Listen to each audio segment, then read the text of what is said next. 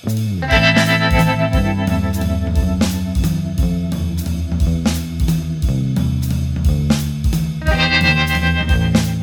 and welcome to the Brutally Honest Books podcast. I'm your host, Sarah Gerond, and I'll be giving you my honest thoughts on the books I read. While the reviews will be short and to the point, they'll include everything you want to know without any spoilers to help you figure out what you should read next. So, with that said, let's jump right in.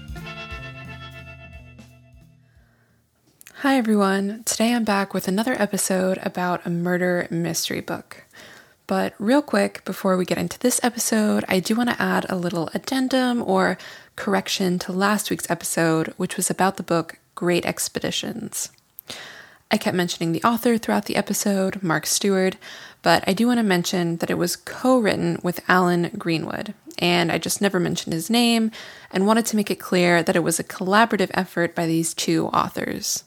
So, now that that's out there, let's get into this episode. And the book I'm talking about today is actually a book that I read last month when I was on my summer vacation, which is The Appeal by Janice Hallett. As I've said before on this podcast, I'm basically a slut for any kind of murder mystery or whodunit. So when I saw this book popping up all over social media, I knew I had to take it with me on vacation to have something that I consider fun to read. Essentially, the mystery takes place in a small village or town in the UK and revolves around a local theatre company. It's made up of just regular people, friends, neighbors, etc., who are all hobby actors or just theater enthusiasts. And they're in the middle of putting on a production when one of the actors in the group ends up murdered. And it's another member of the theater group that ends up imprisoned for the crime.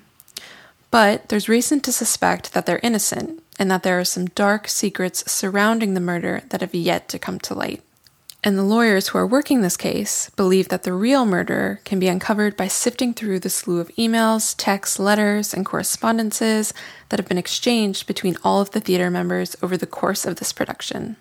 The tagline for this book is In a town full of secrets, someone was murdered. Someone went to prison, and everyone's a suspect. Can you uncover the truth? And I think that does a really good job of summarizing the novel. It's written from the perspective of the lawyers who are reading text messages, letters, and emails. So, this is what your perspective is while reading the book, seeing and reading all of the evidence through their eyes. So, the book isn't written in a typical narrative format. The book is literally a compilation of these emails, texts, and letters. So, obviously, this is a little unconventional for a book, but I thought it was really cool and I really liked it. It really added to the feeling of being a lawyer yourself, sifting through all of the evidence, trying to piece everything together, and uncover the real culprit. That being said, it's all presented chronologically, so it's not confusing. And as you read the book, obviously you'll have your suspicions and formulate theories, but something that the novel does is have these sort of breaks amidst all of the evidence where the lawyers talk to one another via text message to touch base with one another, reassess the case, clarify certain things to each other, and just make sure they're both on the same page. The point of these is obviously to act as a sort of check in with readers, to sort of hit pause and make sure you're making sense of everything. The point of these is obviously to act as a sort of check in with readers, to sort of hit pause and make sure you're making sense of everything.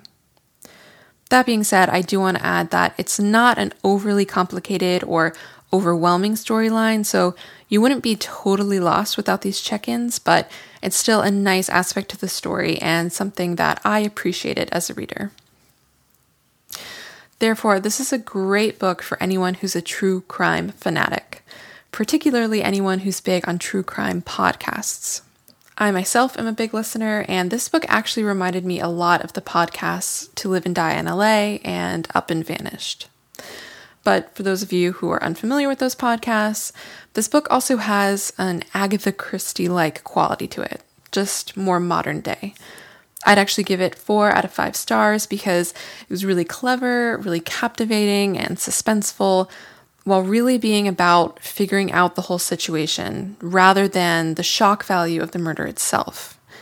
It has a good psychological element to it and wasn't centered around gore or violence. It really was a whodunit type book. And I'm also impressed with the book, considering the fact that it's Janice Hallett's debut novel. So I'm really looking forward to any future books that she publishes.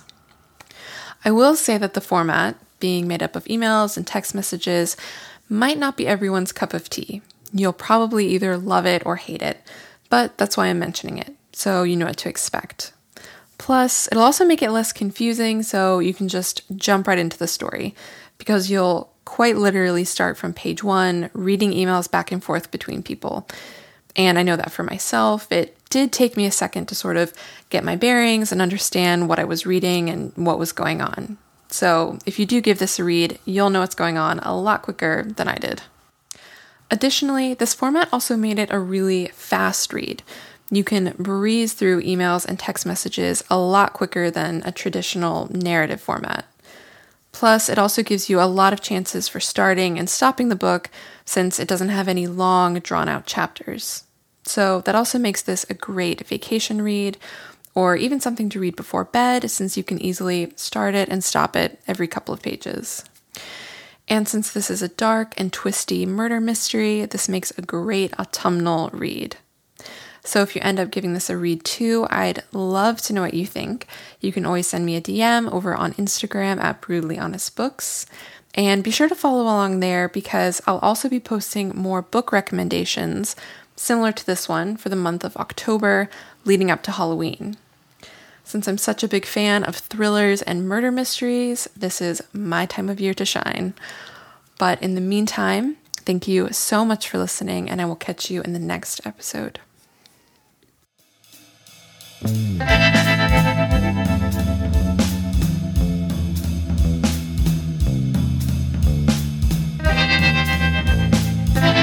Thank you so much for listening to the Brutally Honest Books podcast. Make sure to subscribe on iTunes, Spotify, or wherever you're listening from. If you like this show, you can rate and review on iTunes, and be sure to follow along on Instagram at Brutally Honest Books.